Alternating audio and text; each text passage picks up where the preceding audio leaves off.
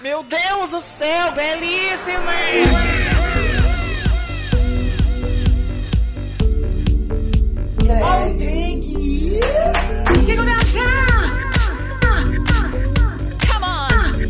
O que é aquele ditado? Pega o controle. Sejam bem-vindos a mais um episódio do Pega o Controle. E antes tarde do que nunca, nós vamos falar hoje sobre a série Castlevania. Porque agora que uma pessoa terminou de assistir, né, Valerie? Ah, só eu. Torinho assistiu a quarta temporada ontem, palhaça. Mas o Toro ainda conseguiu terminar a tempo. Parabéns. Ah, nós vamos falar da série que terminou esse ano e que deixou os fãs boquiabertos com a qualidade da série e com o mundo que nos foi apresentado.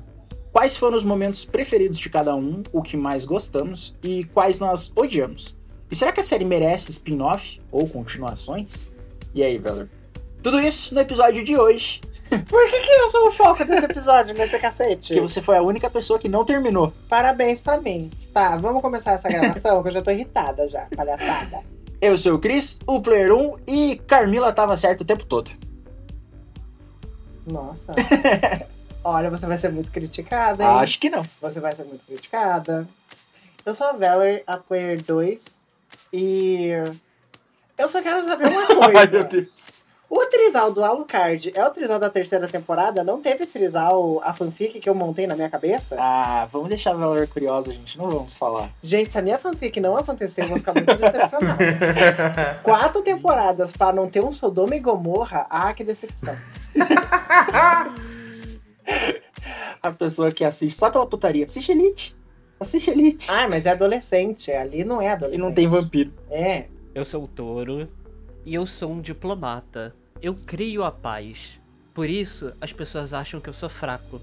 Mas você, você não vai cometer esse erro de novo. Ai, icônico! Puta que pariu! É ela!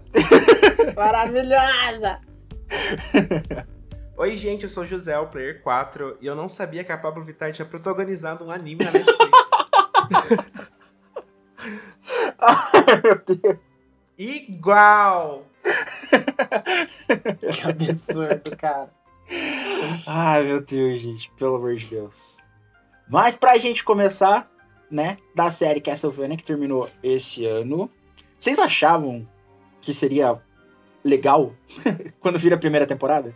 Ai, a primeira é uma putaria, na verdade, no sentido de que é um grande teaser, né? Que raiva! Aham. Eu fico, assim, eu, eu comecei a ver esse ano, então eu fico imaginando quem acompanhou no lançamento. Deve ter ficado muito puto de ter que esperar mais um ano pra ver aquilo continuar, porque, porra, a primeira temporada é tão curtinha, tão rápida e tão introdutória que não dá nem pra ter gostinho do que é a série. A primeira temporada dá pra ter resumido em um episódio. Pronto. O primeiro episódio da primeira temporada é tudo aquilo que aconteceu nela. Beleza, vamos pro próximo. O nome da primeira temporada devia ser Piloto. Inteiro, porque é só um teste. Cara, ela passa muito rápido. Você, Valerie, o que você achou da primeira? Nossa, precisa engrossar a voz assim pra falar comigo? É a voz de Draco. Aham, claro. É, muito rápida. É, deixa eu ver o que mais. Muito teaser. A segunda temporada que as coisas começam. É que na verdade assim, a primeira temporada ela é muito boa pra você ver o Paranauê começando. Por exemplo, a motivação do Drácula, porque ele virou homem de família, né? Aí era aquela coisa, tipo, é, ele, não de- ele não ficou fraco. Mas ele começou a ser uma pessoa que tá querendo cuidar da própria casa, viver a própria vida, é, conhecer os humanos, é, deixar de ser aquele cara malvadão para poder entender como é a motivação humana. E aí na primeira temporada começa todo um paranauê de tipo o que ele acreditava é, começa a ser posto à prova em situações muito extremas assim. E aí na segunda temporada ele começa a agitar o, o paranauê. Só que assim, é muito rápido e muito introdutório, que é o mesmo problema que eu tô tendo atualmente com a terceira temporada. A terceira temporada é o contrário. Ela é muito introdutória, mas ela é muito arrastada. Que, meu Deus do céu, levou 10 episódios pra você conseguir entender o que que tava acontecendo ali na região. Uhum. Então a primeira temporada pra mim é mais legal do que a terceira, até que foi o que me prendeu pra assistir a segunda. Agora, se eu tivesse começado com essa história da terceira temporada ali na primeira, eu não tinha continuado não. Na verdade, eu ia continuar assim porque eu ia ter que gravar, né? Mas Nossa, que chata você, hein? Se Você fosse viu? uma outra situação, ah, não ia não. Nossa, muito enrolado, meu Deus do céu. Não ouçam a Valor, gente, a série é ótima. Menos a terceira temporada. Não, a terceira temporada é realmente arrastada, enrolada. E eles Mas é podiam ter resolvido. gostosa de assistir, tem putaria, Amigo. tem sexo, tem sangue. Tem O que que vocês querem feitiçaria. mais? Eles podiam ter resolvido aquilo com dois neurônios e cinco minutos. Exatamente. Obrigada, Torinho. Alguém ciente aqui nesse grupo. O José fala que era gostosa porque ele tava fazendo filhos enquanto ele assistia aquela temporada. Mentira! Tava prestando Tá. atenção, lindíssimo A Netflix ali. a cada dois minutos. Ai, Vocês ainda não. estão aí? Vocês ainda Isso estão aí aí? é, é focar no meu estereótipo, tá? Chegava uma mensagem, por favor, parem de bater palma. Era isso que tava acontecendo enquanto você tava assistindo, palhaço. Ah, jurou! Tava vendo Castlevania bonitinho. Enquanto eu tava assistindo aqui a terceira temporada bem concentrada, bem bonita, chato. Se bem que a cena dá, né? Porque tem um episódio ali que é o, o Elite concentrado, né? Aquilo ali foi. Ih, que loucura! Nossa, nossa, gente, todo mundo trepando. Foi uma coisa linda aqui.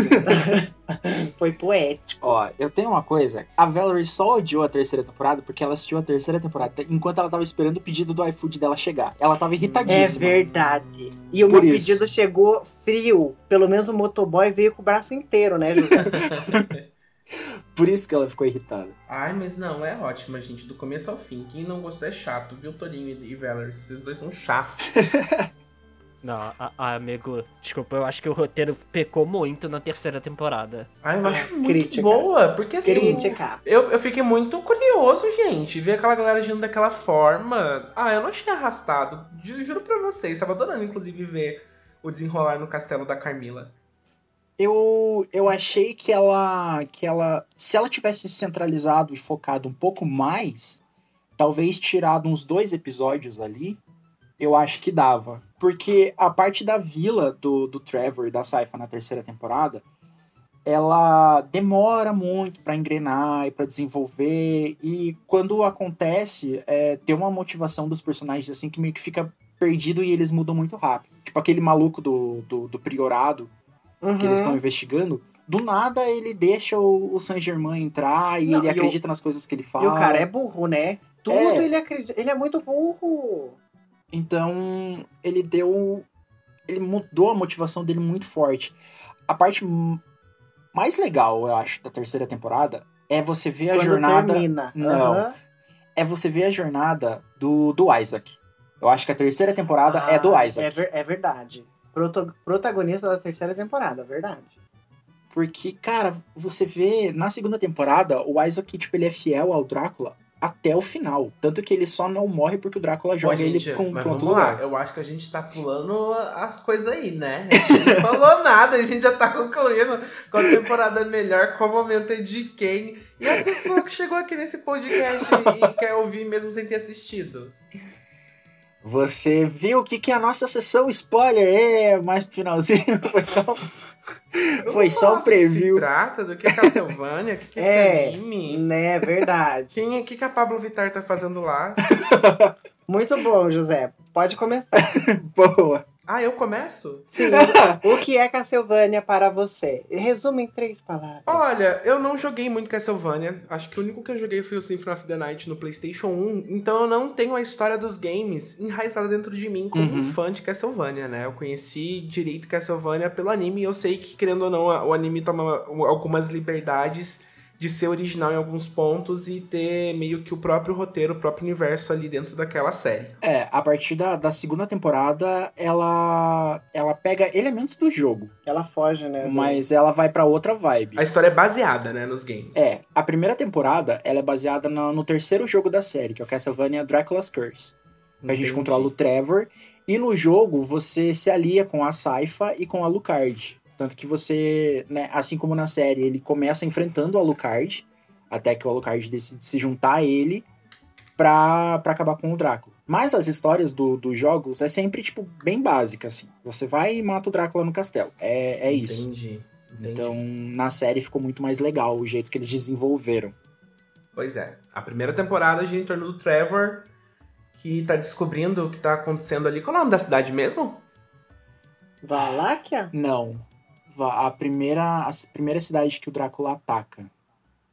Ai, eu Ah, não eu lembro o nome da o cidade. nome. Mas basicamente, gente, mataram a mulher do Drácula da falando que ela era bruxa só porque ela era inteligente de alquimia, né? Coisa Uhum. básica, a igreja, né? O que esperar da igreja. O povo meio que é, apoiou a, a morte dessa mulher do Drácula. O Drácula se revoltou porque, assim, ela tava tentando convencer ele de que os humanos não mereciam a morte. Que, ok, eles eram seres inferiores à raça dos vampiros, mas eles também tinham bondade. E aí, quando Uhum. fizeram isso com a mulher do Drácula, meu amor, ele falou: putz, não, não, não, não, não. Esse povo aí não presta, tem que tudo morrer sim, bora fazer churrasquinho, bora comer todo mundo, mas comer literalmente, gente, de matar as pessoas, de torturar as pessoas e ver elas sofrendo, entendeu? E aí acontece que o Drácula decide sim aniquilar a raça humana porque ele acha que o humano não presta e assim, concordo com ele, não errou. É, ele já. Quando a gente vê ele ali no começo, até ele encontrar a mulher dele, a gente já vê ele com essa raiva, né, sobre os humanos, que ele já tem toda a fama de ser o Drácula, empalador e, e tudo mais. Só que ela é o único motivo dele não matar a raça humana, porque ela convence, até contraria o que a Valerie falou ali no, no começo do- da motivação do Drácula, mas é o que o que para ele, o que motiva ele a, se, a sossegar e não querer mais toda aquela, aquela matança é ela. Sim, ele virou homem de família. Ele quer cuidar da casa, ele quer manter Aí- a família dele. Então, tipo, ela convence, ele passa o tempo todo ensinando ela, ela vai até o castelo, eles moram junto, tanto que eles casam, né? Aí E- o filho. Tem um filho, então ela é o, o ponto que segura ele na terra pra, tipo, é o. Ela que é o amansa, o, o homem dela. Nossa, que Isso, péssimo. Ela, ela gadeia ele um pouco. Nossa, isso foi Drácula- muito hétero, né? Drácula gado demais. Nossa. Nossa, a gente vai ser tão cancelado na internet. eu quero dizer que eu não tenho vínculo com esse podcast. Obrigada. Mas ela cadeliza o Drácula. Sim, e quando, quando a igreja descobre, né, que ela era toda estudiosa e que ela ajudava as pessoas com ciência, que, meu Deus do céu, você usar ciência, naquela Ciência, época. ela, ela pegava Bruxa, um né? e fazia um chá, gente. Pelo amor de Deus. Ela pegava um saquinho de erva mate e colocava na água. Colocava mel, botava A gente fala quente. isso, né? Só que como se isso não fosse a realidade. como se isso não tivesse acontecido horrores. A gente E fala aí, de uma forma tão absurda e não é absurdo. Isso aconteceu, gente. Sim. aí a igreja decidiu queimar ela viva, porque era assim que lidavam com bruxas, e na verdade ela só era uma mulher que entendia ciência e lia livros. Que Então- era o, estereótipo de bruxa também. na, na época. E, cara, o Drácula fica extremamente putaço. Ele dá um ano pra, pra cidade se preparar e todo mundo ir embora, porque Ele daqui ainda um foi ano. bem bonzinho. É, e ele ainda foi bonzinho de dar um ano ainda. E dá um ano a galera, tipo, ah, foda-se, o demônio não tem poder aqui, e o bichão volta e taca o terror e foda-se. Aí ele libera o exército dele na, na Terra. Que daí é onde realmente a trama começa a tomar forma na- na primeira temporada. Certíssimo, né? O que vocês acham do Drácula? Eu acho assim, ele é um pouco nervoso, ele é um pouco irritado, que faz ele ser um pouco burro. Mas ele tá certo, gente. Nunca errou. Se eu tivesse poder de virar um, um rosto pegando fogo no céu, eu ia viver assustando a cidade por aí. Meu Deus, gente. Ai, eu ia queimar todo mundo, entendeu? Acabar com isso logo. A Valerie aqui só, tipo, socorro. Os dois humanos querendo acabar com a raça humana. Muito bom. Parabéns, Serena. Vocês também são brancas. É. Exatamente. É consci...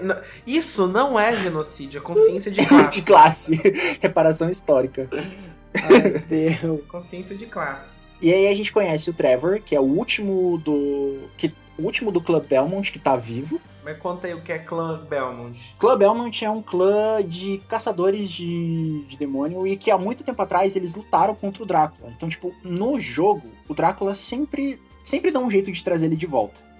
Mas os únicos que têm as armas necessárias, as habilidades necessárias pra matar ele de vez é o clã Belmont. Então, Minha mulher está morta, achas que tem o que é necessário pra me ressuscitar? Clica aqui. é o, o, o Drácula, toda vez que ele morre. Meu Deus. Então, Meu tipo, Deus. Os Belmont são esse clã que são os únicos que têm habilidade e conhecimento pra pra matar essas criaturas.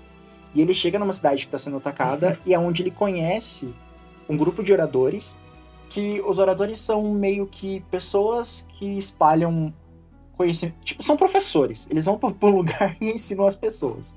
Só que eles não levam livros, não levam nada, assim. O único conhecimento é o que tá dentro da cabeça deles. É, que exatamente era assim que o conhecimento era transmitido Uhum. na maior parte da, das civilizações, porque existiam livros, porém nem todo mundo era letrado, porque a alfabetização não era campanha governamental. Não. Tava bem longe ainda. Né? Então, esse grupo de oradores, eles vão levando conhecimentos nos lugares. E eles pararam nessa cidade porque eles ouviram histórias de que havia um salvador enterrado nessa cidade. E eles queriam, de tudo quanto é forma, descobrir como trazer esse salvador de volta. E quando o Trevor vai investigar aonde um dos oradores acabou ficando aprisionado, ele encontra a Saifa, que estava petrificada, porque ela ficou pra trás, porque eles enfrentaram um ciclope que transformou ela em pedra e o Trevor vai lá e mata ele. Aí eles viram seja, amiguinhos. Nesse universo, tem que contextualizar. Tem o Drácula, que é o vampirão, aí tem vários outros vampiros, aí tem as criaturas da noite, que são o exército do Drácula, aí tem outros monstros, por exemplo, ciclopes e mais não sei o que, não sei o que. Então, tipo, é bicho que quer matar você o tempo inteiro. E aí eles acabam descobrindo que nessas catacumbas está real- realmente tem uma pessoa lá. E quando eles encontram ela, ela é na verdade o filho do Drácula, que estava adormecido esse tempo todo. E que na verdade o grande salvador é o filho do Drácula. Olha esse plot twist, meu Deus, ninguém esperava. O maior plot twist é a pessoa ser enterrada lá há tanto tempo, sem um banho, e aquele cabelo impecável. Como que a pessoa manteve aquele cabelo?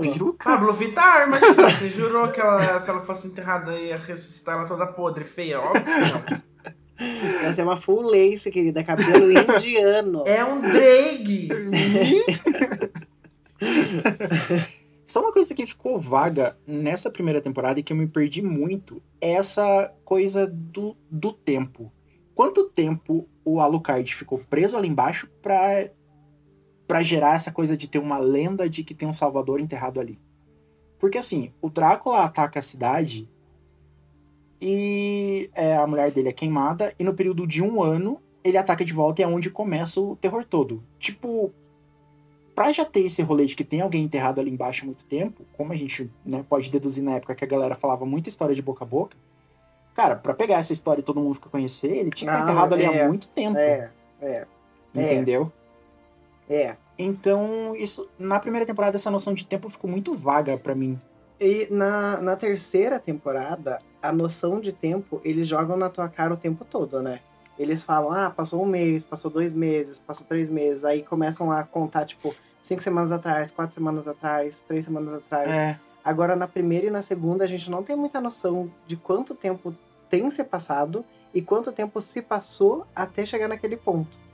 fica meio vago, fica bem, eu fiquei bem perdido, né, nessa Até porque o Alucard ele aparece do nada, né? A gente não tem ideia de que existe o Alucard até começar a surgir a lenda do Salvador. Então é aquela coisa, tipo, a gente vê só o relacionamento do Drácula com a esposa dele. Você não vê o filho do Drácula. Uhum. E você só descobre isso bem depois. Então pode ter. É aquela coisa que fica muito aberto. Pode ser que essa lenda tenha surgido enquanto o Alucard ainda estava andando pela Terra normalmente. Pode ser que ele foi. é, que ele ficou preso lá e aí começou a surgir. Só que uma noção de quanto tempo que isso aconteceu não dá pra ter, não. E a segunda temporada? Qual que é a segunda temporada mesmo? É que começa Não, os Paranauê. isso tudo que vocês falaram é a segunda temporada. Tudo bem. Ah, é verdade, é verdade, é verdade. Por isso que eu fiquei Claro que perdido, não. gente. É a É sim a primeira. segunda temporada, é até a morte do, do Drácula. Não, Propriamente dito. A primeira temporada é, é o Drácula atacando a, a vila. São três episódios. São- E só. São seis. Na primeira não, que seis. Quantos são? São São quatro. três. São três episódios. Três ou quatro episódios. Quatro. São Acontece... dois. Ah, meu cu pra você! Acontece o ataque do Drácula. Bingo. O Trevor conhece. Truco. O Trevor conhece a Saifa. Eles Sim. encontram o Alucard. Sim. E aí eles partem pra ir atrás E do Drácula. isso, que daí começa o tiro, porrada e bomba. E aí na segunda, a gente tem toda a trama gira em torno dos três indo até o Drácula e toda a corte do Drácula. Porque como ele quer se vingar da humanidade agora, ele reuniu os vampiros, tipo, de vários lugares do mundo Aham. Pra formar um exército ali no castelo e a partir dali que eles vão atacar, porque até então o castelo tem um poder de se teleportar, né? Você nunca Uhum. sabe onde o Drácula vai aparecer. E é aqui que a gente conhece os outros personagens da trama, que a gente é apresentado aos outros vampiros da corte, que não falam muito. Eu fiquei muito puto, porque só dois têm fala ali naquela Uhum. galera. O resto é muito coadjuvante. E a gente começa a descobrir alguns outros nas outras temporadas, né? É. Não dá pra ter muito a- a- aprofundamento sobre os outros vampiros. E a gente é apresentado a dois elementos que são bem legais na, na segunda temporada e trazem um, contra, um contraponto, assim, pro Drácula muito legal, que são os dois humanos da corte, que é o Hector e o Isaac. Uhum. Que são humanos que têm uma habilidade de trazer almas do inferno para ocuparem um corpo que já tá morto. São os mestres da Forge. São eles que criam o exército do Drácula. PS, essas almas do inferno não voltam bonitinhas, tá, gente? É, São demônios. Elas voltam bem zoadas. O que, que vocês acharam, no geral, da segunda temporada? Eu acho que é uma das melhores, por causa de todo o clímax que, que a gente vê sendo criado ali. A gente começa a descobrir melhor as intenções do Drácula, dos outros vampiros, conhecer o esquema entre eles e perceber que todo mundo trai todo mundo, né? Que é um rebuceteio de traição o tempo todo, que não dá pra confiar em ninguém. Então você entende que o que tá rolando na série é quase tipo um Game of Thrones, assim. Aham. Todo mundo disputando. Eu senti Poder. essa, essa vibe na época que eu assisti. Falei, cara, isso é muito Guerra dos Tronos. Todo mundo tem todo mundo, sabe? Mas assim, é bem bom. Eu acho que a segunda temporada é uma das melhores, assim. Se a gente parar pensar, porque ela tem um começo e meio e fim dentro dela com esse lance do Drácula, que fica até meio que um. um- a gente fica meio órfão do Drácula depois. Não sei se vocês se sentiram assim. Uhum. Você vê, você fica meio que nem o Alucard, todo mundo fica meio perdido, sabe? Tipo, ah, qual que é o meu, o meu, o meu destino e agora o que, que eu sou? Ah, eu sou. Um, não sou nada, sabe? Tô aqui, é o Léo. É assim que eu me senti também, eu entendi a dor dele. Vou fazer dublagem. Foi isso que o Alucard pensou em fazer. Eu gostei bastante da segunda temporada, porque ela me lembrou um pouco do, dos jogos. A gente vê, acho que toda a trama e a gente começa a entender muito mais o lado. Porque até então a gente via o Drácula muito como vilão e como o herói, né? Tipo, ele tinha esse- essas duas nuances. Ele era, ele era tão herói que chegava a ser vilão. E na Uhum. segunda temporada a gente começou a entender que não era bem assim. Sabe? Que Aham. ele tinha sentimentos até fortes com. é, com o que aconteceu. Eu achei o Drácula na segunda temporada bem bundão. Por quê? Porque, porra, toda cena que aparece o bicho tá chorando naquela cadeira e tá com a cabeça Ele baixa. e perdeu o amor da vida dele, seu desalmado. Você perde o amor da sua vida e você destrói uma cidade. Você ia tá muito puto. Ai. Quando você tiver com depressão na sua cama, eu também vou falar isso pra você. Nossa, caralho. Ó, escuta É aqui, gente, hein? Tchau, esse foi o podcast hoje. Acabou aqui, eu pego o controle? Gatilhos relacionados, é isso. A gente encerra This is from a my paper empresa. for her love somebody. Que é a foto do Chris. Eu entendo o luto dele, eu entendo que ele tá Não, mal. você não entende. Não, deixa eu chegar no meu ponto. Eu Ah. entendo que ele tá retrate. mal e tudo, e tudo mais. Só que, assim, perto do que ele fez na primeira temporada, na segunda, a gente vê ele sofrendo o tempo todo. Tipo, porra, na primeira temporada o bicho causou terror no mundo inteiro, entendeu? Tá, vamos Pode lá. ser que ele está causando terror so- Christian. chorando. Mas. Tá. Talvez. Talvez eu esteja me precipitando aqui, mas a segunda temporada ele queria morrer, Christian. Ele queria morrer pra encontrar com ela. Esse era o ponto dele. Sempre foi. É que assim, Hum, Ele tava tão. Ele tava tão desolado, o coração dele tava tão partido, que ele preferia a morte. Ele não.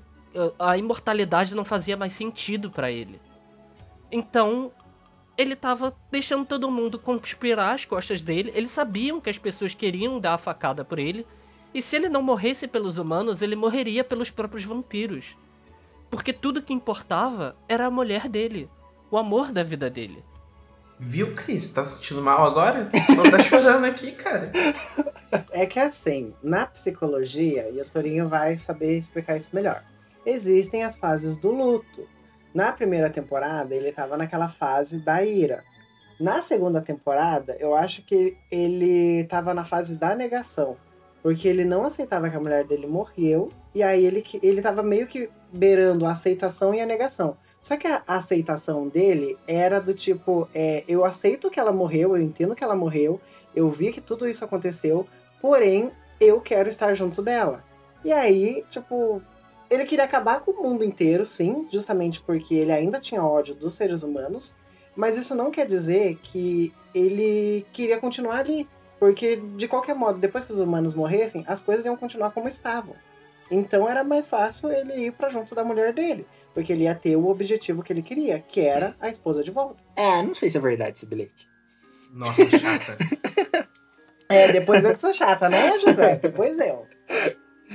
Eu quero só ver. Se, se eu morrer, Christian, você vai chorar por mim? Nossa, eu vou destruir uma cidade. Ótimo. Muito bom. Obrigado. Nossa. É o mínimo que eu espero de você. Mas com a apresentação, a gente tem os personagens novos ali. Tem uma que mexe muito com a trama desde a hora que ela aparece, que é a Carmila. E que é uma personagem que nos jogos ela não é tão desenvolvida, porque ela é um chefe. E os chefes do- dos Castlevanias antigos é tipo, você chega numa sala, tá um chefão, você mata e acabou. É, acabou. E, cara, ela ficou. Pra mim, quando eu comecei a assistir, eu falei, cara, essa daqui, ela tá muito inspirada na Cersei do Guerra dos Tronos. Porque ela chega de um jeito e ela toca o foda-se, e ela peita o Drácula e ela fala na cara dele o que todo mundo tá pensando. Ô, ô José, agora, Hum. agora o José vai, vai fazer a maldita comigo. Eu não sei o porquê, mas toda vez que eu ouço o nome Carmila e eu associo o nome à figura, fico imaginando, cara, se fosse na versão brasileira, tinham que trocar o nome dela pra Priscila. Ela não tem uma vibe muito Priscila, assim, bem, bem maldita?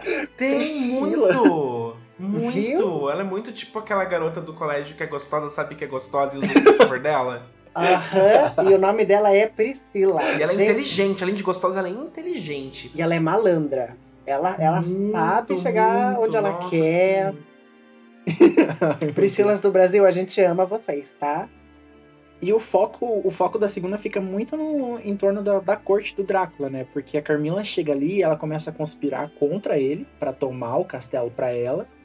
Ela faz com que o, o Isaac, não, o Hector, que era um dos mestres da forja do, do Drácula, passe a, a, a entender o lado dela e queira se juntar a ela.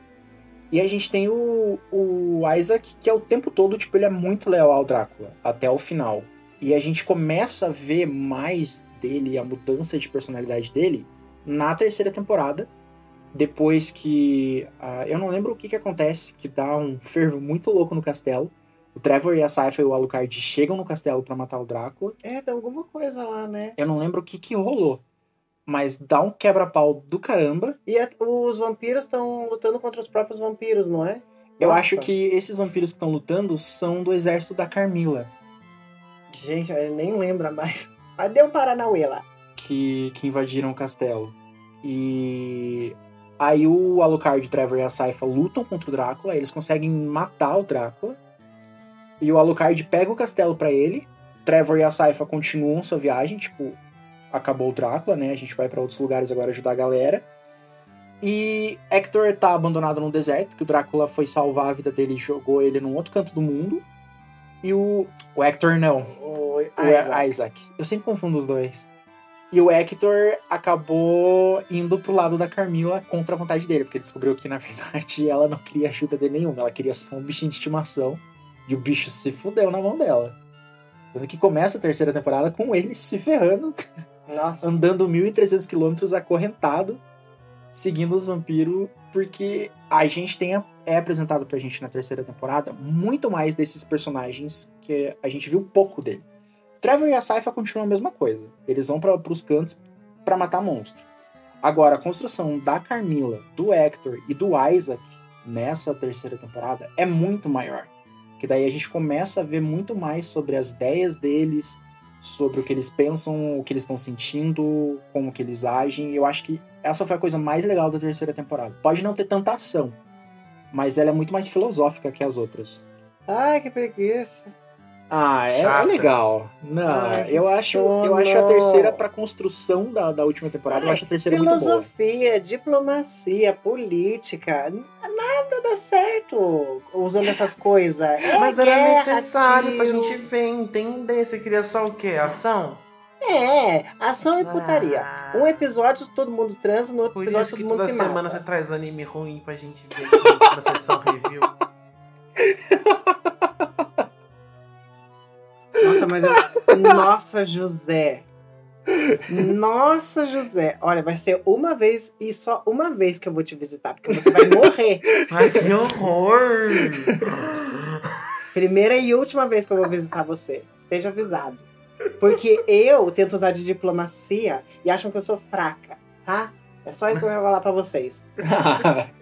Mas você não tenta usar diplomacia nada. a Valerie, ela se apaixonou pela Lenore, que é uma da- das, das irmãs da Carmila na, na Ai, é corte muito dela, perfeita. desde quando ela apareceu. Ela apareceu, eu já falei, ih, gostei dessa menina. Depois ela foi desenvolvendo na terceira temporada. Ó, a única coisa boa na terceira temporada é essa menina. Putz, grila. Ô, mulher maravilhosa. E o casal lésbico também de vampiras. Representatividade. Tem até um casal lésbico. A Tigra. Ah, eu a também gosto do, do, do, do Alucard bissexual. Muito legal aquela cena, muito legal ele ser bissexual. Tava doido pra ver a, a Saifa e ele comendo o cu do Trevor, mas não. Gente, são dois irmãos. Isso é problemático. não, é, mas não, calma aí, eles não interagiam entre si. Ó, é, é, é, é. Olha, É. olha a polícia batendo aqui. Eles não, Não. interagiam Ué, mas incesto é crime? Eu não sei. É crime, gente? Mas não acho que rolou um incesto, eles estavam pegando a mesma pessoa. É. Agora a gente vai ver aqui se incesto é crime, porque, nossa, vai ter tanta produtora que a gente vai denunciar. Meu Deus, o menino do FBI vendo a minha pesquisa. Ixi, Não é Jesus. crime. A não ser que envolva crianças e adolescentes. Então Ah. pronto. Todo mundo era adulto lá, tá. Bacanal tá feito. Gente, que loucura. Mas não é esse o caso. Eu gostei da É. bissexualidade. Eu queria ver mesmo ele pegando o Trevor, a Saifa e o, e o, e o Alucard revezando ali. O bondão do Trevor. Ou seja, não vai ter. Tô decepcionada. Não é? Ah, eu achei. Eu, quando aconteceu a cena ali do- dos irmãos, eu fiquei tipo. Vem Do nada, gente. Mas é também vontade de transar, vem do nada. Então não dá pra julgar as pessoas. Credo. Pode. Pô, Não você é tá assim. um, um mês naquele castelo só lendo livro, aí chega uma hora que não dá. Chega alguma coisa ali, um furico. Mas eu lembro de algum- alguns episódios que a gente tava falando um tempo atrás, que eu tava falando da terceira temporada que eu assisti, que eu falei que a terceira ela é um, ela é um, ela funciona como uma série pra te preparar pra algo que tá vindo. Porque a gente É. tem o, o o Isaac entendendo mais dos poderes dele e ele construindo um exército que a gente não sabe ainda pra quê. A gente tem todo o plano da Carmila na corte de criar meio que um curral ali de, de cidades pra elas, ela e as irmãs dominar. Só que aquilo acaba crescendo a um ponto em que a, A gente que, quer o mundo inteiro. né, a Carmila quer muito mais. Então, ela é uma série que vai te preparando pro que, pro que pode ser a quarta temporada. Entendeu? Eu acho que é por isso que ela é lenta, ela é arrastada, porque você precisa conhecer mais daqueles personagens. Ah, eu discordo. Pra mim, Uh. ali naquela terceira temporada, eles brincaram de casinha durante sete episódios pra, sei lá, em 40 minutos eles me apresentarem algo que realmente valesse a pena. Concreto, né? É verdade. A única coisa boa é que a menina lá teve protagonismo. E ela transou e pegou o menino como pet. Isso que é bom. Podiam ter feito um episódio, o segundo episódio todo num trans, o terceiro episódio acaba. Pronto. Pronto. Fechou. Ah, mas eu achei válido. Eu gostei, eu gostei bastante da, da conversa dos conceitos que foi apresentado. Até um dos pontos fortes pra mim foi o Isaac lá com, os- com as criaturas dele, a, primeira que fala.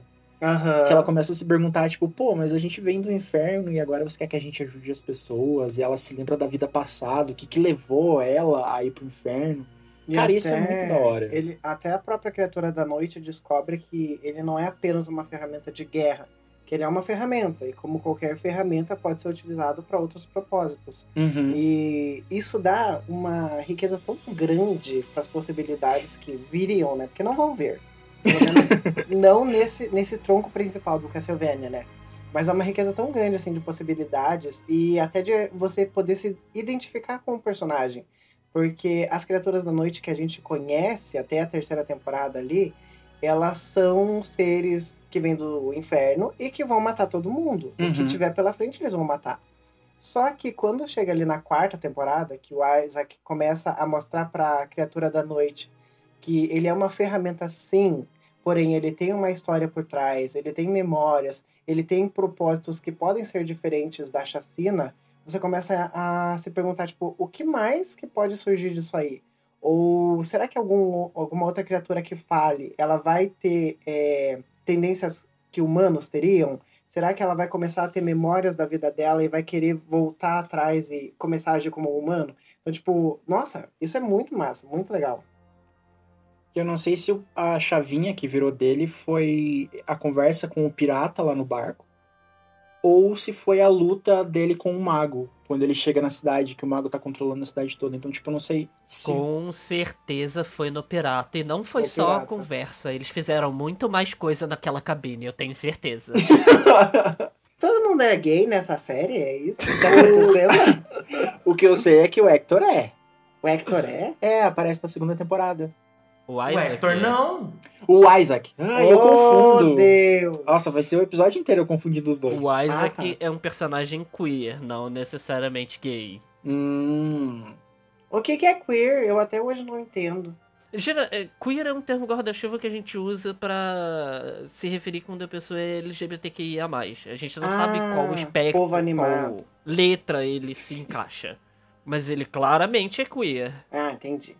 É, tanto que na segunda temporada tem uma cena lá de que aparentava que ele tinha uma paixão pelo mestre dele. Aí o mestre dele começou a ensinar as coisas pra ele, só que quando ele demonstrou amor pelo mestre, tipo, algo a mais, o mestre dele começou a surrar ele e tentou matar ele. Homofóbico. Aí foi aí que que ele se virou contra o mestre. Ah, Mas isso aqui é icônico, né? Vamos combinar. sim, Murro no homofóbico. Mas foi muito, foi muito legal é, essa mudança, porque até então a jornada dele não fazia sentido. Porque ele era um humano na corte do Drácula, que foi uma coisa que o pirata falou, né? Você é um humano na corte do Drácula, em que o plano do Drácula era aniquilar a raça humana.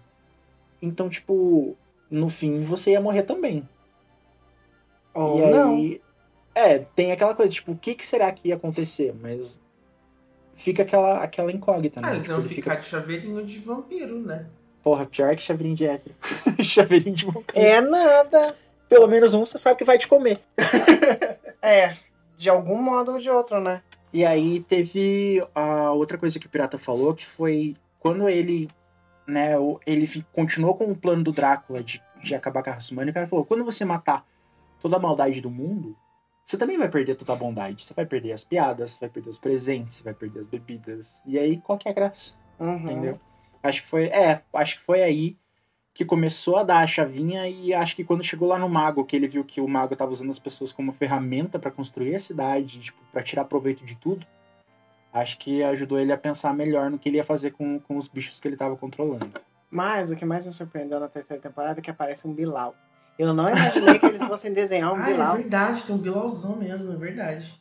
Dois, Gente. na verdade, né? O, do, o dos gêmeos lá e o do, do Hector. Menos a Alucard, porque a Alucard aparece ele pelado inteiro na É, cama. e então- não apareceu nada. E assim, a classificação indicativa dessa série é 16 anos na Netflix. Aparecer um Bilalzão tem que ser 18. Não, a Chacena não classificou como 18 anos. Gente, tem cenas pesadíssimas do monstro arrancando a cara de um ser humano lá e comendo. E a classificação é 16. Não, é, não deveria ser uma grande surpresa aparecer um Bilal, né? Porque, gente, olha o que apareceu antes. Mas ainda assim, tipo, gente, É que a gente não tá acostumado a ver Bilal em anime. Em desenho. é, a- a- até porque te- tiveram muitas oportunidades pra aparecer antes isso, né? Se Ué, tratando de A gente Castlevania. só vê quando é o Chris que desenha e a gente vê, mas não conta também. Aí a gente chega na quarta temporada, porque ali no final a gente. O Alucard se uniu a dois irmãos que trabalhavam. Trabalhavam não, né? Eram escravos de uma vampira que morreu na corte do Drácula, achou. Isso ainda é na terceira. É, então. Aí ela. Ela. Ela aparece, eles aparecem pra se juntar ao Alucard, eles tentam matar o Alucard enquanto estão transando, e o Alucard mata os dois. E o Trevor e a Saifa, eles param em uma cidade onde a gente encontra o Conde Saint-Germain, que tá buscando um tal de corredor infinito. que é uma passagem, digamos, que leva você para vários mundos. E eles estavam usando isso para poder trazer o Drácula e a esposa dele do inferno. Então eles impedem esse plano e a partir daí a gente tem toda a trama da quarta temporada. Que é o Trevor e a Saifa continuam viajando, só que tipo uma das falas do Trevor no final da terceira temporada pra Saifa é você, eu conheci um pouco do seu mundo, que era alegre. Agora você vai conhecer um pouco do meu. E o primeiro episódio Não, inteiro é mostrando bem- os dois se ferrando. Ele fala bem assim: nos dois últimos meses, você viveu a sua vida. Que É. tem vitórias e alegrias. Agora você vai viver a minha vida. E, gente, desde o começo da primeira temporada, assim, é só soco, murro, gente morrendo, sacrifícios humanos. Gente, é aquela coisa assim, eu parei e fiquei pensando, imagina passar uma semana junto de um homem desse. Quanta desgraça que você não consegue ver. E que toda a terceira temporada não teve de porrada, a quarta temporada tem. E de palavrão. A quarta temporada o tempo todo tá tendo porradaria. E é muito palavrão. boa. em palavrão. É, a. Saifa, nossa, a Saifa pirou o cabeção. Porra, coitada da mulher também, né? O que, que vocês acharam da quarta temporada? A Valerie vai tomar muito spoiler agora. Ah, eu achei meio agridoce assim. Teve várias mortes que eu fiquei muito triste. Ahn, e, sei lá, finalizou coisas que eu gostaria de ver continuando. Então, não sei se acabou do melhor, da melhor maneira. Mas deixa bem uma grande ponta solta, né? O que foi legal. Uhum. Eu gostei bastante. Porque eles tinham que finalizar, era a última. Ah, mas é- tava na cara que ia ter continuação, vai. O quê? Eu, eu não lembro se a notícia saiu ao mesmo tempo na época ou se é um tempo depois. Não, não, foi bem depois, foi tipo uns meses depois. É, mas, tipo, dava pra entender que. Acho que já tava tendo uns boatos que talvez teria um, um spin-off e, e tudo mais. Mas, nossa, o jeito que acabou deixou aberto pra muito. Pra, tipo, pra vários jogos. Entendeu? Jogos de videogame? Pra vários jogos do, da, da série. Ah, tá. Então, o jeito que acabou. Ah, e agora o spin-off que vai vir, eu achei que vai continuar a história legal. Ah, eu acho que vai direto pra Symphony of the Night. É, eu acho que ela vai ser abertura pro, pro Symphony. Ou talvez eles contem o Symphony of the Night ao mesmo tempo. Mas, gente, eles falaram que eles não queriam contar o Symphony of the Night. Porque meio que ele- o Symphony of the Night acontece na segunda temporada e não faria sentido recontar essa história. Sério? Sério. Ai, nossa, que merda. Perderam a oportunidade já. Já comecei a desgostar desse spin-off aí já. Chata. Mas o spin-off vai tratar de Round of Blood, que vem antes do Symphony of the Night. O Round of Blood fecha com o começo do Symphony of the Night. Amigo, eu não sei o que eles pretendem fazer, mas o que eles falaram, o que o diretor disse foi: não pretendo contar a história de Symphony of the Night, porque ela meio que já aconteceu no, no anime. Ah, Podre. putz. Joga fora. Eu espero então que leve pra Area of Sorrow. No futuro, 2022, com um castelo no eclipse. Meu Nossa, Deus. e todo mundo muito louco, com arma e pistola. Aí vai ser massa.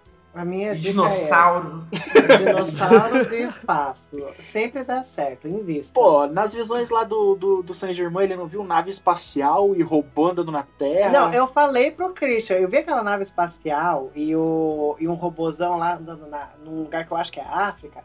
Eu falei, mas é certeza... Tem deserto e a laranja, Valerie, é África. Não, se tem deserto é Oriente Médio, não vem. É, aí eu pensei assim, cara, só falta enfiar em zumbi nisso aqui. Dois episódios depois enfiaram um zumbi. Falei, ah, mas meu Deus do céu. Ah, mas aquele conceito de zumbi tava, tava da hora. Que é controlado pelo mago. Mas eu acho que, que porra, abriu muito. Eu queria muito ver a história do Symphony de volta.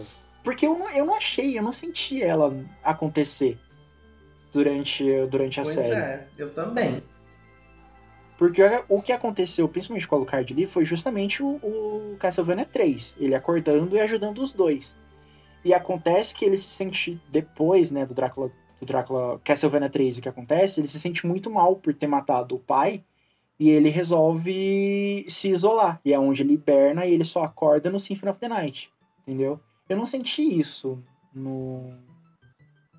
Nessa, nessa série. Eu queria muito ver. É triste. Ou que nem tragam ele no spin-off, sabe? Não, não tragam ele. Tragam ele numa outra temporada, um outro spin-off que vão fazer. Aí dá tempo da gente esquecer um pouco do personagem, esquecer um pouco da história dele e ver ele mais pra frente, entendeu? Eu acho que seria da hora. Mas, amigo, eu acho que eles não vão continuar mais com Castlevania. Castlevania, tipo, realmente acabou. Ai, Talvez Toro, eles façam puta que pariu esse você, hein? Mas, amigo, você tem que enfrentar a realidade. Não era você que tava Ai, falando que do Drácula saco. não ser depressivo? Nossa, o Toro tá fazendo toda uma sessão psicólogo aqui. Você tem que enfrentar a sua realidade. Para Droga, eu não posso ser feliz, cara. Vocês não entendem. Você tem que agradecer Ah, ao Toro que essa agora de ela não pode ser feliz, né? Quando o cara tava lá chorando pela mulher dele, não, ele tem que ser fodão, que não sei o quê. Cadê o seu fodão agora? Eu vou arrombar essa cidade agora. Na base do ódio. Gente, Ai. façam sessão com o Torinho. Vocês podem ver que é bem legal. Ai, Velar, o que você tá achando da última temporada até agora? Muito bom assistir três episódios. eu indico, tá? Pra todo mundo que tá ouvindo é ótimo, uso muito. E é isso aí, galera. Ai, duro não poder falar da última, dar spoiler, porque a Velar... Ué, quem falou que não pode dar spoiler? Vamos lá, então. Uhum. Luta... Não, não vou dar spoiler. Ué, mas pode dar? Não vou ser filho da puta. Gente, a Carmela morre, novidade. Todo mundo morre. Você já falou pra mim que todo mundo vai morrer nesse. Ah. Já falaram pra mim que o meu trisal não vai acontecer. Então, as decepções já foram criadas. Ah, mas se a menina lá, a que eu gosto, morrer, a coisa vai ficar feia, eu vou reclamar na Capcom. Eu não sei quem foi que fez. Eu vou na Konami, eu vou na Nintendo, eu não sei, mas alguém vai ouvir a minha reclamação. Meu Deus. Mas olha, no geral, vamos agora pra pontos que a gente mais gostou. Eu gostei muito da- das ilustrações dos cenários. O que mais me pegou foram os cenários do, da série. Eu achei muito bonito e muito bem feito. Tem algumas partes que mistura com 3D e tudo mais. Eu achei que ficou muito bem feito. A Valerie falou: Nossa, mas o cenário é tão bonitinho, os personagens destoam muito do, do cenário. É. Pô, mas você animar os personagens com a mesma qualidade que você faz os cenários, aquilo dali ia ser tipo trilhões pra você É que fazer um assim, desenho. Pra mim, a pegada ela é muito diferente, porque no cenário você dá aquela sensação de pincelada. O acabamento dele é como se Uhum. realmente fosse uma tela ali que foi pintada com pincel. E os personagens, eles são 100% lisos assim, com um traço bem marcante em volta preto pra dar a delimitação do personagem. E assim, os dois no mesmo ambiente é muito é muito distoante, mas é muito bonito ao mesmo tempo. Ah, eu entendo o que você quer dizer, porque tem, tinha horas que eu sentia que a animação ficava muito esquisita pro que tava mostrando atrás. Uhum. Tipo, tinha horas que eu ficava assim, gente, não tá no. Tipo, não tá no- no- nem no mesmo gráfico de antes, sabe, da animação. Tinha algumas, Sim. algumas peças, assim, que eu fiquei, tipo, cara, o desenho ficou estranho, mas tudo bem, eu consigo engolir isso. Tem uma cena do Alucard que ele tá conversando com os irmãos. Meu Deus do céu, gente. A cara do Alucard, eu devia ter printado e mandado Ah. pra vocês. Ah, gente, ele fica muito deformado. Fica bizarro a cara dele. E assim, quando vai pros gêmeos, não sei se são gêmeos ou são irmãos, mas quando vai pros irmãos, a fisionomia deles tá inteira ali, tá tipo de boa. Mas do Alucard tá muito zoada. Isso na terceira. E aí tem uma cena em que o cara lá vai comprar maçã. E aí a maçã, ela tá com essa pincelada de pincel. Quando ele pega a maçã, o... a cor da maçã, ela fica chapada que nem a pele dele. Ah, é- E aí o Christian justificou que é porque ele tá interagindo com o ambiente. É, quando você não. É todo, todo desenho é assim. Quando você sabe que aquela. que aquele objeto no cenário ali tá desenhado de uma forma mais simples, é porque o personagem vai interagir com aquilo dali de alguma forma, entendeu? Então. É porque se você for manter mesmo num objeto que, que tá no cenário e passar pro seu personagem que vai movimentar aquilo o tempo todo, aumenta o custo da sua animação em dólares, tipo, astronômicos, assim. Ou sabe? seja, o Christian tá ganhando bem. Então, se você for fazer a mesma qualidade dos cenários nos personagens, por mais que destoa muito assim enquanto você está assistindo, mas é porque não tem como fazer, dá muito trabalho e fica muito caro. Mas esse foi um do- dos pontos fortes pra mim. O outro foi as lutas. As lutas me surpreenderam muito. São assim, tem alguns momentos, alguns momentos em que eles atacam muito rápido e os personagens ficam deformados, mas eu acho isso muito da hora, porque dá uma movimentação muito boa. As lutas da quarta temporada foram para mim as melhores. As lutas das vampiras, do Hector, do Isaac, até a luta final, eu achei assim, do caralho. O trabalho de animação e, da, e de coreografia ficou muito bem feito na série. Foi, foram os dois pontos fortes para mim. Sim, ficou muito incrível. Eu acho que em tudo que eles se proporam a fazer, assim, ficou muito incrível. A, a, o próprio storytelling, que eu reclamei bastante da terceira temporada, porque eu acho que na terceira temporada eles perderam muito timing de muitas coisas. E para uhum. mim, tipo, parece que os personagens que eram geniais se tornaram pessoas muito. muito abaixo do comum, sabe? Eu acho que talvez a terceira temporada tenha me decepcionado porque eu pensei assim, cara, você é um gênio, sabe? Tipo assim, a, a, principalmente a Saifa. A Saifa é um gênio. Uhum. Sabe? Tipo, ela é um ser humano, tipo, muito fora da curva. Tanto que a evolução dela na quarta temporada é impressionante. Uhum. E. Eles são burros. eles agem de maneira burra. Uhum. E, e, aquilo, e isso que me incomodou na terceira temporada, sabe? Porque se eles. Se a Saifa para pra pensar dois segundos com dois neurônios igual eu, ela conseguiria resolver aquilo. Igual eu fiz. Mas é Sabe? é isso que dá ficar bebendo com o Trevor. Acho que ela tomou muita cerveja na terceira temporada. Ah, dá pra ver que ela começa a espelhar muito no Belmonte. isso é um problema. Ela fica burra por causa. De... Viu? Ficar burra por causa de macho. e... Essa é a conclusão da vida. Macho de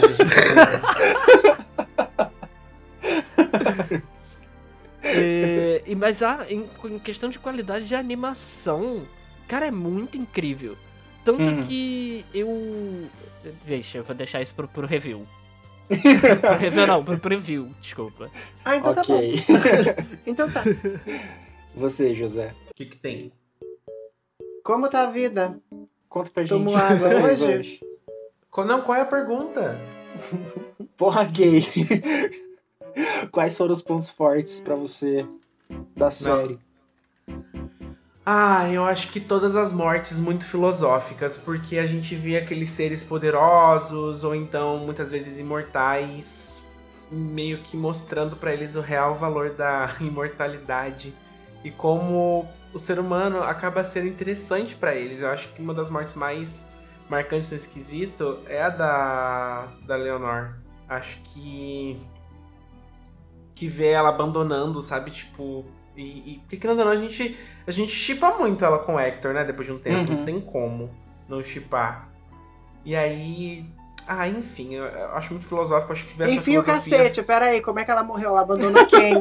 quem que ela abandona? Não conta. Ela vai abandonar o Hector?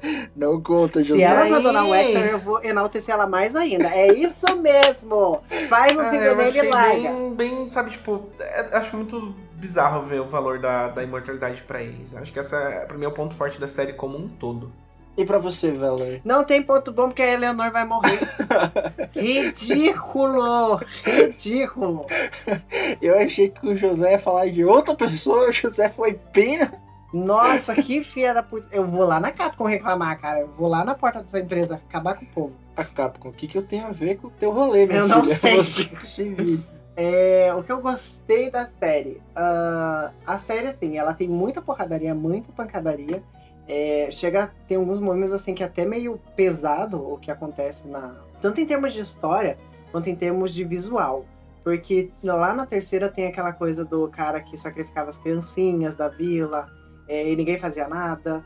Aí tem é, as cenas em que as criaturas da noite começam a devorar o povo e, tipo, isso é muito gráfico. E isso é uma coisa que no Castlevania já é meio que natural para quem já conhece os jogos e, e, viu tudo, todo o Paranauê. Até porque a gente tá falando de vampiro, né? O, a história do próprio Drácula já é bem pesada. O cara empalava pessoas. Então não é nada assim surpreendente. Então, em, em questão de se prender a fatos históricos, eu acho muito legal. Porque eles tratam ali a questão da bruxaria, é, eles tratam a questão da transmissão do conhecimento no período, eles têm elementos é, históricos que eles adaptam ali para a história, é, que está dentro do Castlevania, e eles sempre mantêm também um pouquinho da fidelidade com os jogos. E isso é algo que eu, que eu acho que dá muito valor para a produção. Porque se você se prende a coisas que já aconteceram, que as pessoas gostaram e que vão acrescentar, isso só valoriza o teu trabalho. E a quarta temporada eu não sei. Todo mundo fala que é a melhor de todas, que os Paranauê acabam ali, mas acabam muito bem. E é isso, eu vou ter que assistir a quarta temporada e chorar quando a menina morrer. É isso. Que ódio. Ah, mas não, a Valerie vai terminar hoje, gente. Depois ela vai falar. Eu vou reclamar. episódio. O review dela no próximo episódio vai ser a quarta temporada do Castlevania.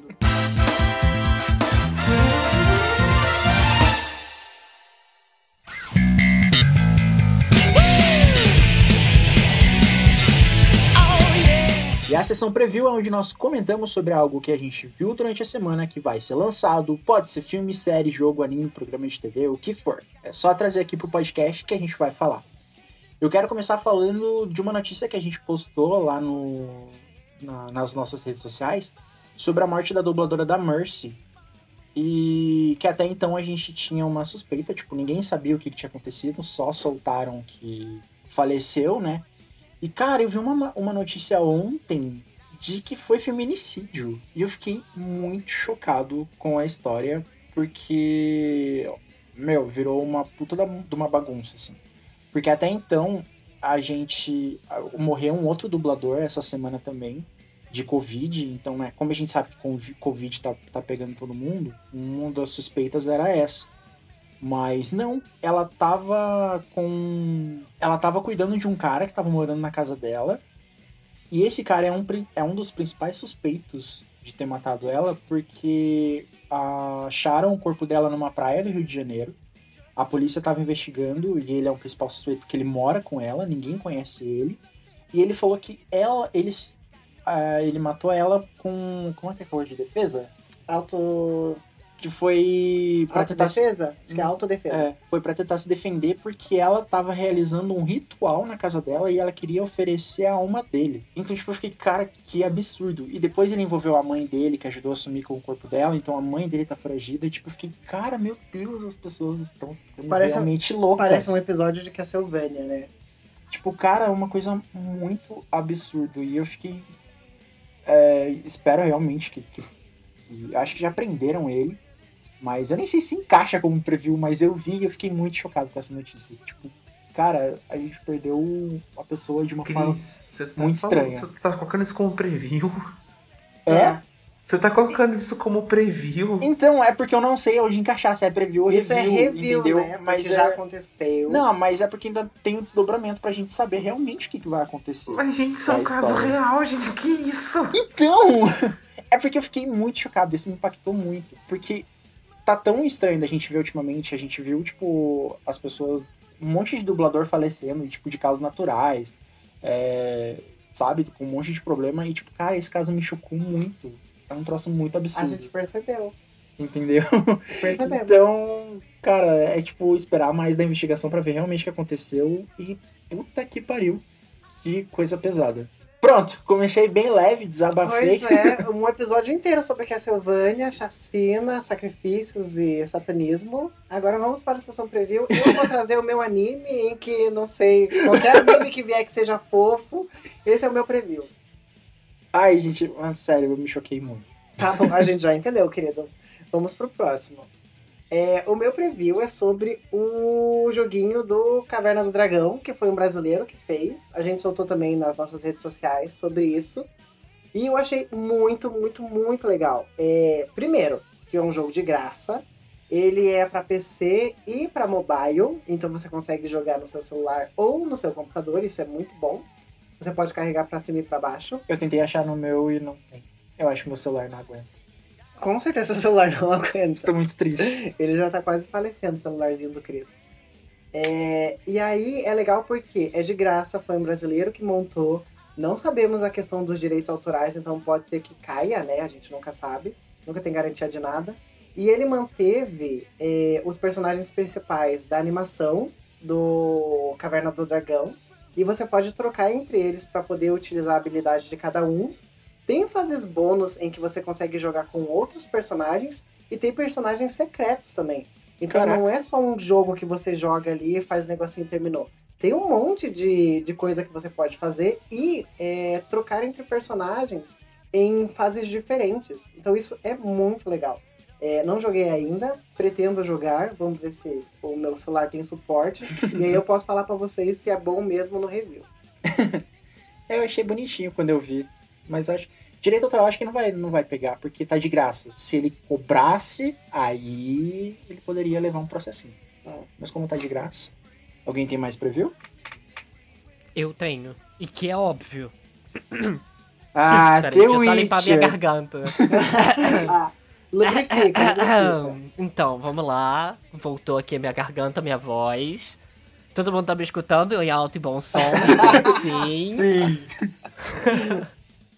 Como eu tava falando, né, que eu tinha até, teve até a minha fala que foi sobre, ah, não, porque aí eu espero, e eu falei, não, esse vai ser meu preview. Então, eu espero que a qualidade de animação e de storytelling esteja em The Witcher, The Nightmare of the Wolf.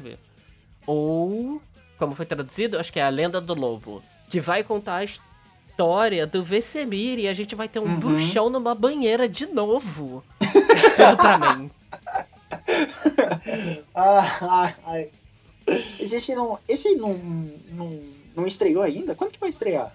Eu achei que tinha Vai estrear dia 23 de agosto. Então é uma é um preview assim, just in time pro, pro pessoal que tá ouvindo.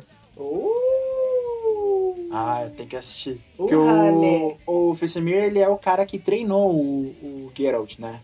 Sim, ele é o cara que treinou o Geralt e o que o Geralt considera ali o mais próximo de pai. Meu Deus, o pai do. Ai! Ai! Só que vai contar a história dele novinho, quando ele era Novinho, musculoso, ai. bravo. Veller, para, sua Tenho sonhada. muitos motivos pra assistir a série. Muito bom.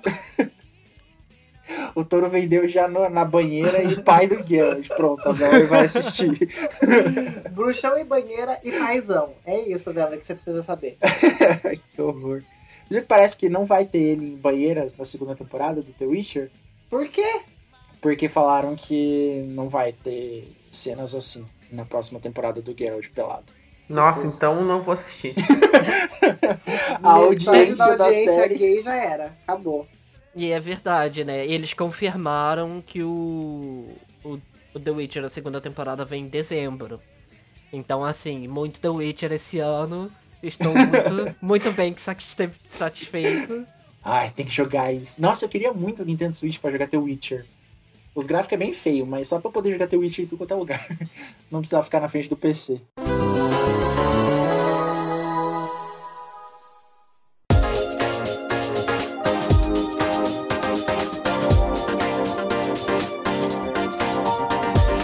E agora chegamos na sessão review do podcast, onde nós comentamos sobre algo que a gente viu durante a semana. Pode ser filme, série, jogo, anime, programa de TV, o que for.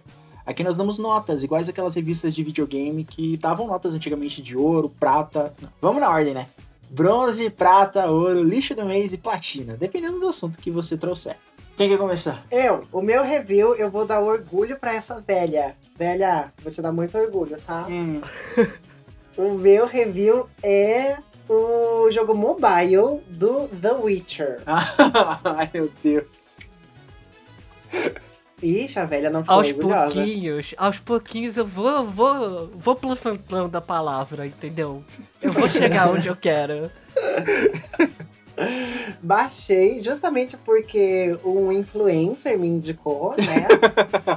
e aí, é... só que assim, diferente de Pokémon GO, o jogo do The Witcher, ele te força a andar você querendo ou não. Porque pelo menos a primeira missão que surgiu ali pra mim é que eu caça, se eu não me engano, acho que um dragão ou um monstro que atacou não sei quem. E aí, é, eu tava jogando na casa do Christian, né? E a, a distância era uma distância mediana, assim. Aí eu vim aqui pra casa e continuei com a mesma missão, porque eu não resolvi. E continuou distante. Não foi que nem tipo do Pokémon que você pode ficar parado jogando e capturando. Nossa, é, continuou no mesmo lugar? continuou no mesmo lugar. E aí, tipo, eu vou ter que ir pra casa do Christian pra conseguir resolver essa missão. Pra daí, e assim, eu vou ter que andar até onde tá esse monstro, porque ele está ali. E aí sim eu vou poder saber o que, que acontece no resto do jogo. Porque o que eu tenho acesso até o momento? Eu sei que eu tenho uma árvore que eu consigo aumentar as minhas habilidades. Eu tenho poções que eu posso usar durante o jogo para aumentar a minha defesa, meu ataque, outras coisas ali. É, equipamentos, por exemplo, espada e armadura, que também aumentam a minha defesa ou ataque. E que, se eu ficar parada no mesmo lugar, tem alguns monstros em volta que eu consigo exterminar para conseguir materiais, para poder produzir tudo isso que eu falei. Uhum. E para avançar também é, nos meus níveis. Porém, o modo história, pelo que parece, você é forçada a andar. Se você quiser progredir na história, você vai ter que ir até o local onde estão os monstros que aparecem na história. E eu tô assim, meu Deus, eu vou ter que ir pra Almirante Tamandaré para daí conseguir continuar nesse jogo para poder saber o que, que é a história. Então, ao mesmo tempo que ele tem muita coisa, é, bem parecida também ali com Pokémon GO, ele também te força a andar. Então, se você não tiver 4G, amiga, se você não botar é, crédito no celular, você não vai progredir na, na história. Nossa, e a Valerie abriu ele bem no favelão onde eu moro. Se Aham. tivesse abrido aqui no centro de Curitiba, tava muito mais fácil de achar esse bicho. Eu ia achar um cracudo, era o máximo. Agora lá, na casa do querido, eu tenho medo de levar o tiroteio. Leva essa pessoa de 3 metros que anda do teu lado num armário de segurança. Gay. Mas é nós dois assaltados aí. Gay. Olha, é, é capaz de eu meter. eu- Eu já bati em dois assaltantes. O Christian, ele nunca fez isso. Quero deixar isso bem claro. Mas é só botar uma cara de mal nele, entendeu? É, isso daí eu consigo fazer. Fazer ele forçar os bracinhos assim, Consigo também. pra andar parrudo, entendeu? E aí é isso. Bora, Valerie, entrar no meio da favela pra gente pegar. Pra matar um dragão. Pra Ah, matar um vai- dragão. Vai ser ótimo. Por que, que você tá subindo aqui no morro? Ah, tem que matar um dragão aqui no joguinho. não vendemos dessa aqui, não. É. Alguém tem mais review? Não. Nossa, que Porra, voz de José. dor, José. Nossa. Ah, é porque não tive tempo livre, essa semana foi horrível. Não dá pra fazer nada, gente, desculpa. José tá só na sofrência. O meu review, essa semana eu assisti uma série na HBO. Peraí. que eu comecei a assistir, tipo, só pra matar a curiosidade e acabei maratonando a primeira temporada inteira. E não, é um e não são episódios curtos, são episódios grandes. Eu comecei a assistir de manhã e eu, nossa, a série tá boa, né? Quando eu vi era 4 horas da tarde. Eu não tinha feito muita coisa no, no computador. Eu vou matar você. Ah, eu me ajudou a focar, mas em alguns momentos eu parava pra ver a série. É uma série na HBO Max, a It's a Sin, que conta a história de um grupo de jovens que vão morar junto na, na Inglaterra, ali nos anos 80, quando estoura a epidemia do vírus HIV e esses jovens pegam o vírus. É aquela história que a gente já conhece, né? De toda de gay de toda- filme é, e. No final alguém morre. Mas eu achei muito interessante porque a gente tem séries que tratam sobre isso e e é um pouco mais pesado, até tem os alívios e tudo mais. Mas a gente tem Pose, que trabalhou muito bem isso. Só que o que eu gostei na, na série do It's Assim é que mostra diretamente como os jovens de um país onde até então essa doença era conhecida como uma doença que só dá em americano. Tanto que eles até falam no, no filme, né? Não transem com americanos que vêm pra cá, porque senão você vai pegar essa doença. Então, você, você tem essa visão de como que eles estão lidando e como que é a desinformação. Tipo, eles caem em muita mentira que contam. Tem uma cena que eu até tava falando com a Valerie que eu achei, tipo, muito da hora. Que uma menina vai ajudar um dos amigos dela que tá com essa doença e, tipo, eles não têm informação nenhuma. Eles não sabem como agir. Então ela evita estar no mesmo cômodo que ele. Ela evita tocar nos mesmos objetos que ele tocou. Tudo é o que ela faz na casa dela, ela faz de luva. Então, antes de entrar na casa dele, ela tá de máscara, de luva e de blusa pra não tocar em nada. Ela faz a comida na casa dela pra ele é, comer na casa dele. E aí tem um dia que ele, tipo, melhora e ele resolve fazer uma visita pra ela. Então, tipo, ela entra em pânico quando ele começa a tocar nas coisas na, na casa dela. Assim, tipo, meu Deus do céu, ele vai infectar todo mundo. Porque, tipo, eles não tinham informação. E um dos personagens, que é o Ollie Alexander, que é o menino lá da banda Years and Years, ele faz um dos personagens. E ele é um personagem que, tipo, ele a todo momento ele tá em negação. Tipo, ah, essa doença nunca vai vir pra cá, isso é só coisa da- das farmácias pra vender remédio pra gente. Isso só dá em americano. da onde que inventaram uma doença que só mata gay, tipo, ela escolhe quem é gay e bissexual, tipo, morre um dia e não morre no outro, como que é? Tipo, ele faz umas piadas muito pesadas, assim. Só que é legal de você ver é, como que eles lidam com isso, tipo, a desinformação, como que chegou. E ela tem uns alívios cômicos, tem umas partes, assim, que é, que é mais tranquila.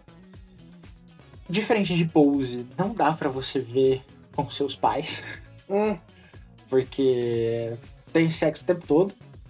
Mas eu achei, achei bem legal como foi tratado. Eu acho que não vai ter uma segunda temporada, então dá pra assistir a primeira temporada super tranquilo.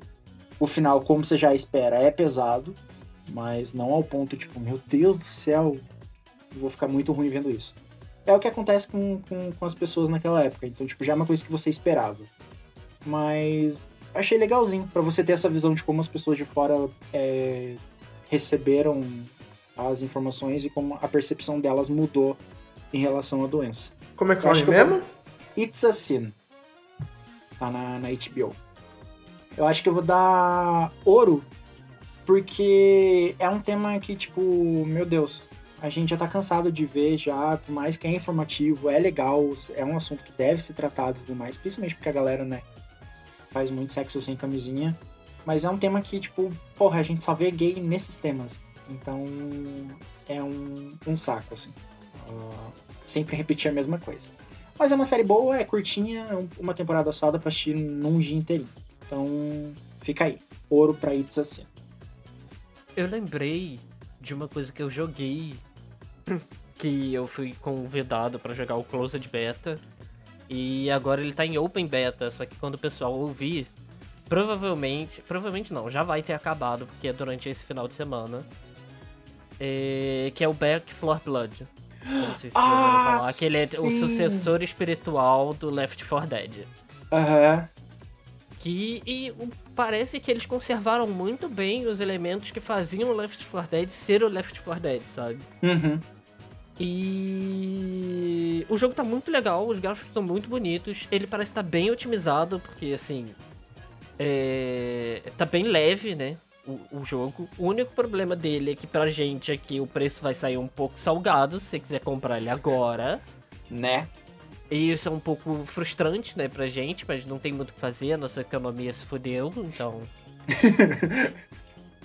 é tentar esperar descontos ou que as coisas melhorem no futuro, a partir de agora, né, já que os jovens estão começando a ser vacinados em massa. E eu gostei muito dele, assim, ele não faz meu estilo de jogo, nem um pouco, assim. Mas eu joguei com, com os amigos, até com, com os randoms no matchmaking, e ele é muito bom. Daria ouro pra ele. Eu, inclusive, compraria ele se ele fosse mais barato. Se eu tivesse amigos que jogassem também comigo, Uhum. né? E muito bom, assim.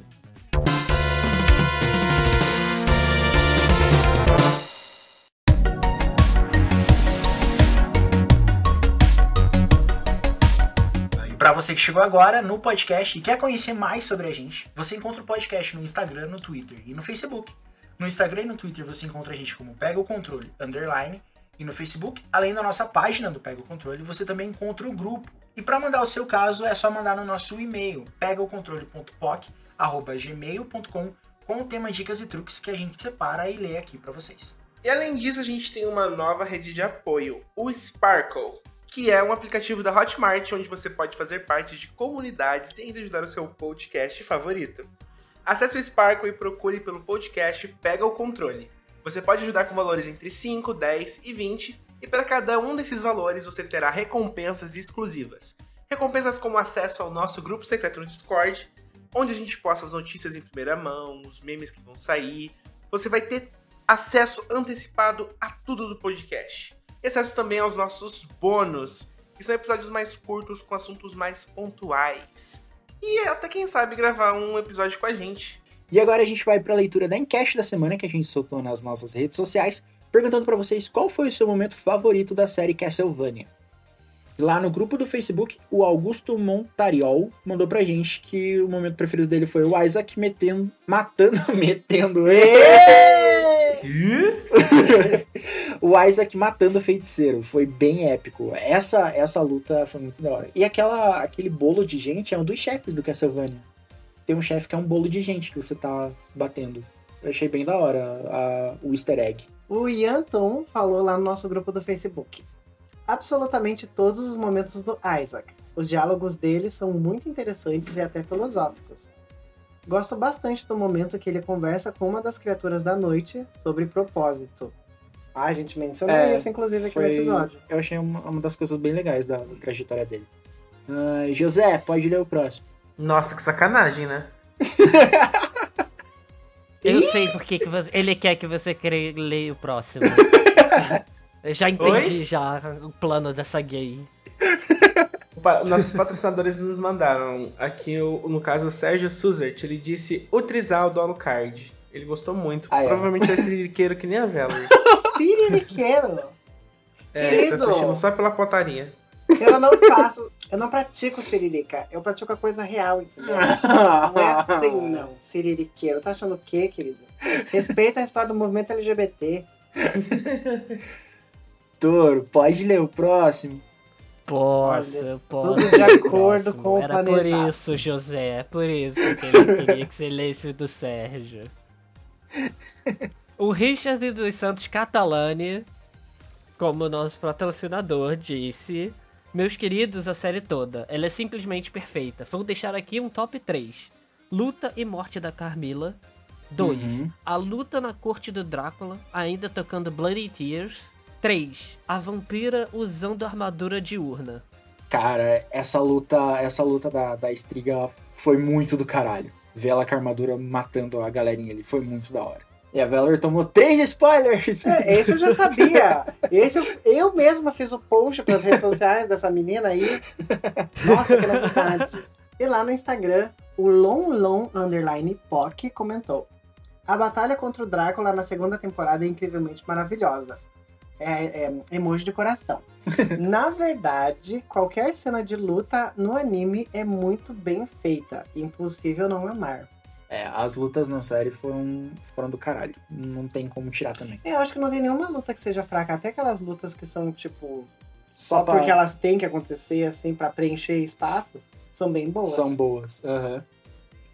E a gente tem comentários sobre o nosso último EP, principalmente da nossa thumb que a gente soltou, que é do Edu Lousado, falando do momento em que a, a Valor mencionou Dino Crisis 3 pra mim, pro José. Ah, tá. ah, tá, entendi. Ele mandou, nossa, quando eu vi essa parte, chegou, deu uma dor. Gatilhos.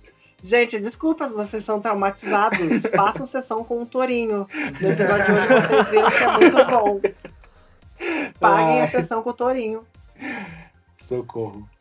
E acho que fechamos, né, gente? Fechamos. Uh, agora tem que fazer a Valor assistir oito episódios agora. Tá, dá pra parar de gravar já, né? Vai começar a me expor.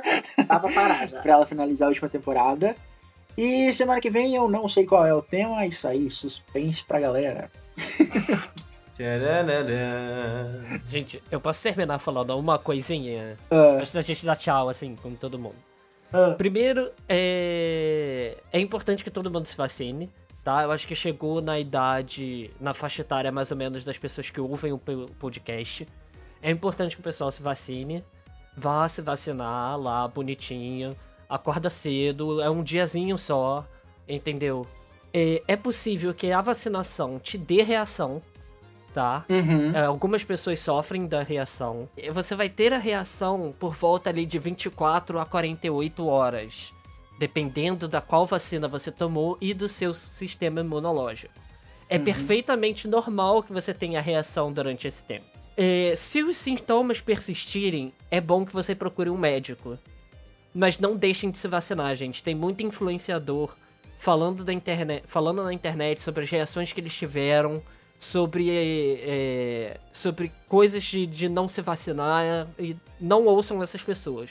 Vacinem-se, que é muito importante para que a gente possa voltar com a nossa vida normalmente É daqui a alguns meses. Arrasou. Eu quero José já se vacinou? Ainda não, mas se tudo der certo nessa segunda-feira.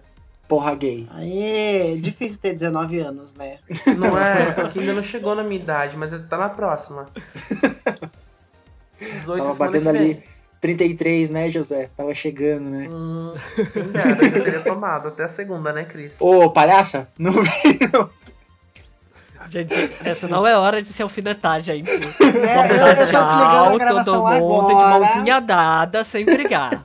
Tá, você- ó, vocês não prestam pra nada, pelo amor de Deus. A gente faz um negócio todo bonito, vocês estão se matando.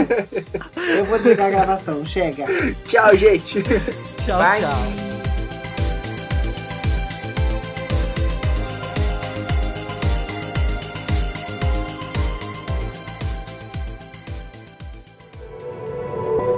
Este podcast faz parte do movimento LGBT Podcasters. Conheça outros podcasts através da hashtag LGBT Podcasters ou do site www.lgbtpodcasters.com.br.